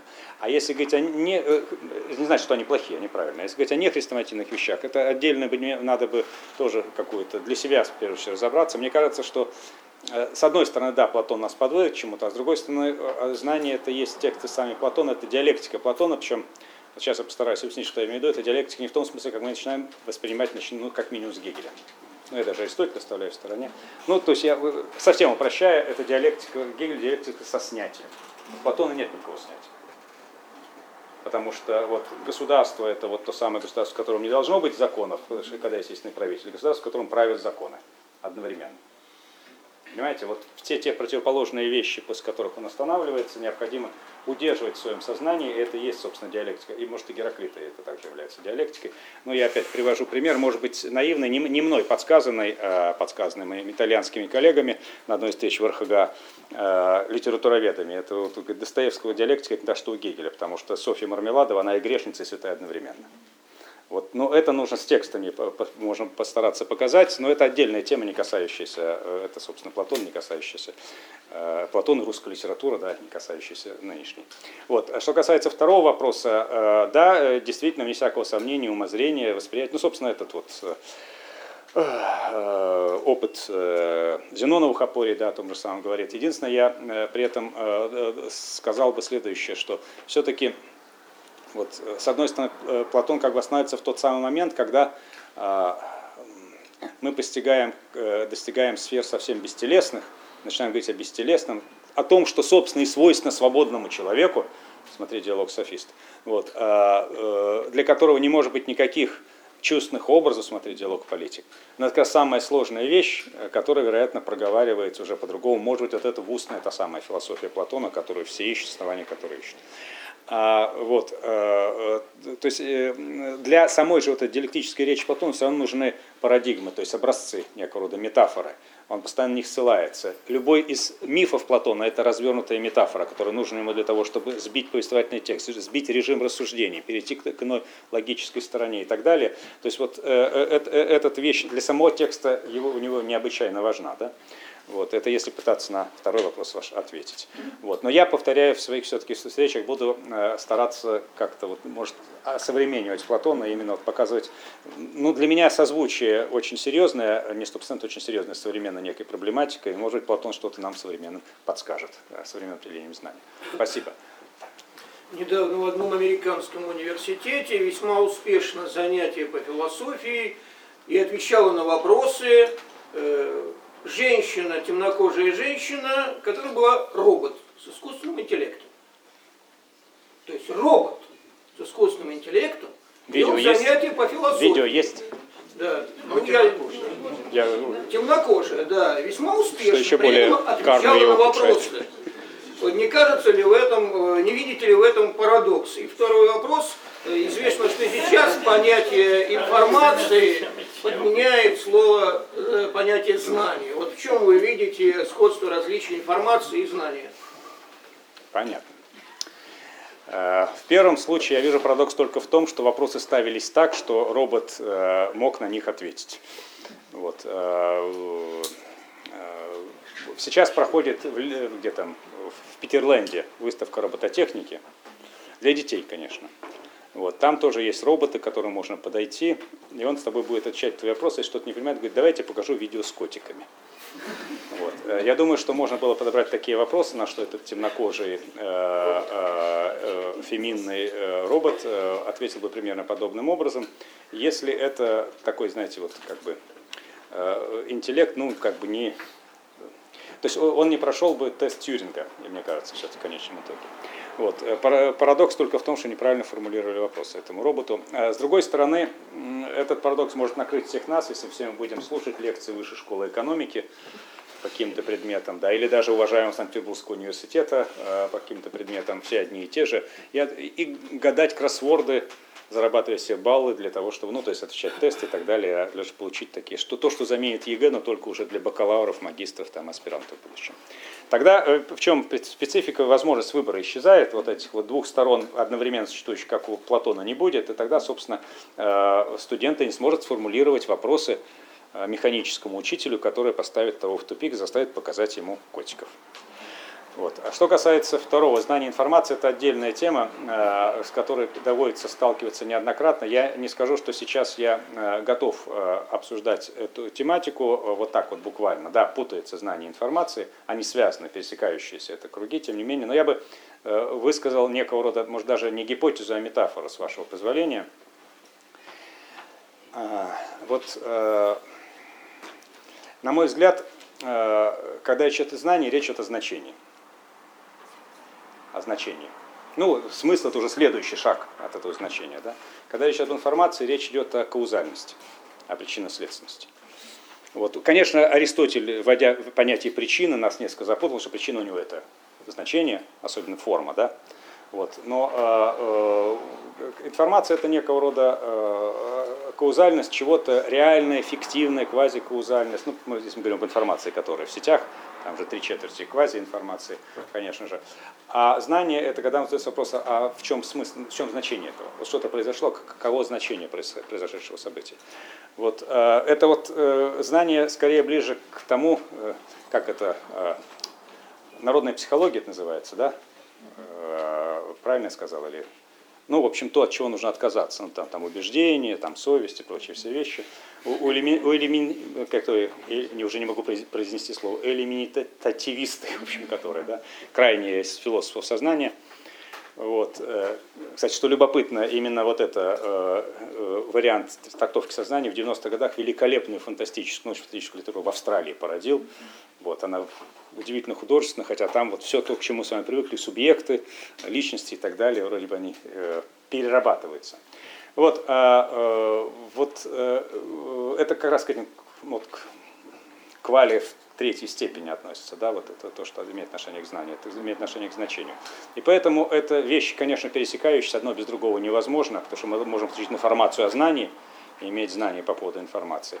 Но вещи, которые подменяют друг друга, мы переходим в какой-то иной тип цивилизации, про который думают фантасты, некоторые фантазеры из когнитивистов, но который мне, честно говоря, до конца непонятен. Вот. Если я ответил на ваш вопрос, да. Но это разные вещи, конечно. Можно тоже Да, Алексей Алексеевич, конечно, вам Мне легко обязательно. спрашивать, потому что я не все слышал, поэтому можно так сказать. Вот одно из самых частотных слов в современном дискурсе – это эстезис. И как раз вы этот термин применяете. Недавно, вот две недели назад, прошел первый российский эстетический конгресс, и вот об эстезисе по-разному с разных сторон говорили, но лучше, конечно, помнить конец трактата Wittgensteina и молчать, может быть, об этом. Э, Так вот, вы сказали, что эстетис – это восприятие. Ну, э, я, я как греческий, Мы с, с терми- с Анной Сергеевной Степановной попытались понять, где исток этого, как Дорида говорит, надо опустить понятие к истоку.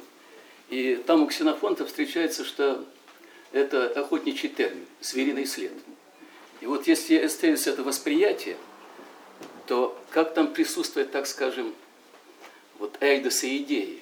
Это пассивное восприятие, то есть вот, э, как я понял, что такое эстезис?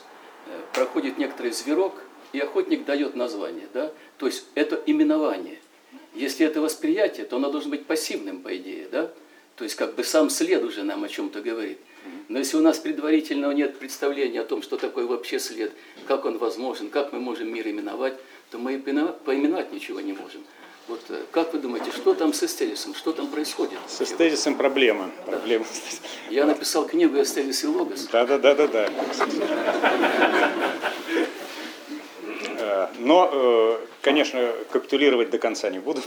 Значит, что касается эстезиса, ну, если говорить о, так сказать, об этимологии, вот это таком как бы, причем этим- этимологии не просто грамматической, а существенной этимологии слов, то один из вариантов происхождения эстезиса связан с этим. Вот. э, Другое дело, что э, ну, по как неким нашим представлениям э, традиционным, вот это вот понимание того, что нашему пониманию предшествует горизонт предпонимания, предрассудок, да, вот, предэстезис, так сказать, чувство вкуса, которое либо есть, либо нет, ну, я все, все, все кучу мешаю, Канта и так далее, и Гадамера, вот, грекам не был свойственен. Это не совсем так, вот, э, э, ну, это даже, я бы сказал, совсем не так, это тебе это показывает. Э, Вот в такой терминологии, которой я говорил, конечно, там нет по этому поводу, но это показывает, что все равно любое наше с вами высказывание, суждение, оно вот чем-то воспитано. И, собственно, дальше же диалектика самопознания Сократа, вот выяснено, откуда ты это сказал, почему ты это сказал. То есть символический порядок включается. Конечно, конечно, безусловно. Но с другой стороны, вот э, охотничья сторона, она очень интересна, потому что к, э, у, у Платона в государстве, где он дает одно из своих самых знаменитых описаний диалектики, это не определение, конечно, а описание диалектики, э, э, при всем том, что он требует отказаться от каких-либо чувственных, эстезисных да, вот это, образов, и только тогда мы схватим эйдетическое как таковое, он пользуется именно образом охотничьей ловли. Вот мы должны выслеживать сами идеи, не отвлекаясь на что другое. Понимаете, то есть, да, вот, э, но с другой стороны, понятно, что я могу сказать, вот это след идеи такой-то или такого-то зверя, только когда я знаю, что это за идея, что за след. Поэтому предпонимание, да, вот это вот э, предзнание, априорное, если хотите, да, пользуясь современным совсем термином, конечно, должно быть. И эта процедура такая до- достаточно сложная диалектическая. Кстати, это одна из пр- проблем важнейших для платоновского Сократа. Он постоянно сталкивается вот с тем, что вот я что-то высказал. Ну, в конце концов, решает эту проблему-то просто, да, что я знаю, Ну что ничего не знаю. Ну, Вот поэтому я помогаю всем порождать мнение, как вы знаете, а не знание э, на свет Божий. Это методическая позиция, поэдевтическая методическая позиция. Незнание, кстати, ведь он себя как Маевта именно в те эти и Ну, Это преподносит. знаменитая история с немецкими студентами, они едут и говорят о, о- о светилах, и обыватель спрашивает, господа студенты, я могу понять, как вы измерили расстояние до звезд, но откуда вы узнали, как они называются? То есть есть некоторое предписывающее символическое Совершенно верно. Один из, один из коллег в 90-х годах из Великого Новгорода утверждал, что русские, конечно, существовали еще порядка полутора миллиардов лет назад. Ну, потому что, как известно, восточно-русская равнина, она возникла полтора миллиарда лет назад, как тектоническое геологическое явление. Да. Там кто-то вопрос еще был задать. да. Думаю, это мысль Лакана о том, что есть точка отношении к знанию между античной цивилизацией и цивилизацией современной западноевропейской. И она заключается вкратце в том, что каким образом вышестоящие люди выбрасывают знания, скажем так, ниже стоящим. Родители говорят, э, точнее, дают знания о десятиперых рыбах э, детям, чтобы они не задавали вопрос о том, как они появились. Или, скажем, э, политики выбрасывают знания, чтобы нижестоящие не занимались этой политикой и не задавали лишних вопросов. А, собственно, это точка пересечения. А вот в чем отношение к знанию сегодня различно между западноевропейской цивилизацией современной и античной? И второй вопрос, он может быть более наивный. А, Есть предположение о том, что вот и Зенон, и Киники, и те, кто были авторами вот этих первых апорий, они, ну, их э, работы до нас фрагментарно дошли. Могли ли они завершить, так скажем, эти парадоксы в своих работах, а до нас просто не дошло это? Спасибо. Э, Ну, я с второго вопроса, он, э, с одной стороны, сложнее, потому что э, я все-таки историк философии, поэтому надо в деталях разных разбираться тут. С другой стороны, проще. Я думаю, что Зенон разрешение парадоксов не дал, но это подтверждается например, тем же самым зачином диалога Парменид, где э, Зенон говорит, вот парадокс, ну это я по молодости создал эту теорию, а потом Сократ говорит, ты, конечно, доказал, предположим, что многого не существует, но из этого не следует, что доказал, что единое существует. То есть как-то вот на этой точке Зенон остался. Э, ну, киники, э, я, опории киников, вы, наверное, подскажете, что вы имеете в виду, да? Вот я привык все-таки к хреям киническим, как некому парадоксальному образу поведения киников, ну и, соответственно, вот эти вот все стол я вижу, столовости нет и так далее. Вот. э, Ну, я бы ответил таким образом э, по поводу э, Зенона. А вот что касается первого вопроса, ну, э, я, может, то есть это мнение Лаканова проинтерпретировать так, что греки бросили нам некоторого рода вещи, что мы не занимались тем, чем не надо заниматься, программировав нас. Точка пересечения действительно существует. Я свою гипотезу объяснения точки пересечения дал, да, до субъекта, после субъекта, ну, совсем упрощая ситуацию. Цивилизация, именно поэтому близость оказывается, именно поэтому даже само начало сексуальности начинается с античности. Фуко вот. э, Хотя, казалось бы, начать бы с отрицания сексуальности христианской, средневековой, тем не менее, кажется, оно в большей степени, вопреки этому, сейчас вырастает. Но тем не менее, с античности начинает. Э, Техники себя, вот эти все технологии и так далее. А, э, Вот а э, в чем различие принципиальное? Ну, наверное, Различий, ну, во-первых, много. Это начиная от разного способа определения истины, без понимания истины, критерии истины мы, собственно, с вами и знания как такое определить не можем. Ну и заканчивая, до, заканчивая тем, э, какую роль, э, наверное, знание играет э, ну, хотя бы в, в- в так- в той теме, теме социальности. Почему нужно разобраться со словами Платону? Ну, не только потому, что философ обязательно должен разобраться со словами, еще и потому, чтобы отличить все-таки на то же самое эпистема от техно. Понимаете, да? То есть вот э, техно, да, вот он к социальности готов отнести. Эпистема уже что-то, ну тоже социальность какого-то более высокого, понимаете, уровня. Э, первый момент. Второй момент, ну действительно, Данилович правильно говорил о, э, таком теоретическом характере античной мысли, да, в общем, созерцательности. Ну, понятно, созерцание ясно, что не в бездеятельности вызывается, не в абулии какой-то, да, Помните, по Аристотелю даже ведущий созерцательную жизнь мудрец все равно в политику сваливается, потому что как Бог так все время созерцать эту историю не может. Но речь тут идет о другом. Э, Да, да, и знание в итоге имеет некого рода практический выход, практический результат, безусловно. Во времена Аристотеля вообще полагал он, что вообще кумулятивное развитие наук происходит, если перевести его представление на современный язык. Но, э, так скажем, знание не уступало в своей некой специфической э, форме, форме организованной, институализированной через систему наук э, современности, не уступало некого э, осознанным социальным драйверам. Вот, конечно, можно, видимо, много фантазировать по поводу античной философии, культуры, но вряд ли можно найти там экономику знаний. Ну, например, да, или когнитивный капитализм. Понимаете, да, вот вряд ли возможно эти вещи там найти. И это, может быть, самое фундаментальное отличие, помимо всех других важных философских, там, логических, там, э, разнообразия концепций истин тогдашних и больше разнообразия современных. Мне кажется, именно это самая главная вещь. Ну, и если не пускаться в какие-то э, духовную сторону понимания знаний и так далее. Вот мне кажется, это самое главное. Да, знание стало ценностью. Э, Вот знание именно в такой научно-философской форме после удачного эксперимента с Александром Македонским. Когда после Александра, Филиппа Александра знание действительно стало ценностью, пред- при дворе иметь философа стало это уже не как такого говорящую собачку или шута, при троне, как Аристип при Дионисии, не знаю, каком-нибудь Сиракузском. Э, Вкладываются бешеные деньги в муссионы библиотеки, ну, эпоха эллинизма, стало ценностью. Но все равно не как, э, это скорее как драйвер воспитания, а не как драйвер социальной э, реальности, перестройки, эволюционирования, прогресса, не знаю, какие слова использовать. Вот. Спасибо. Спасибо.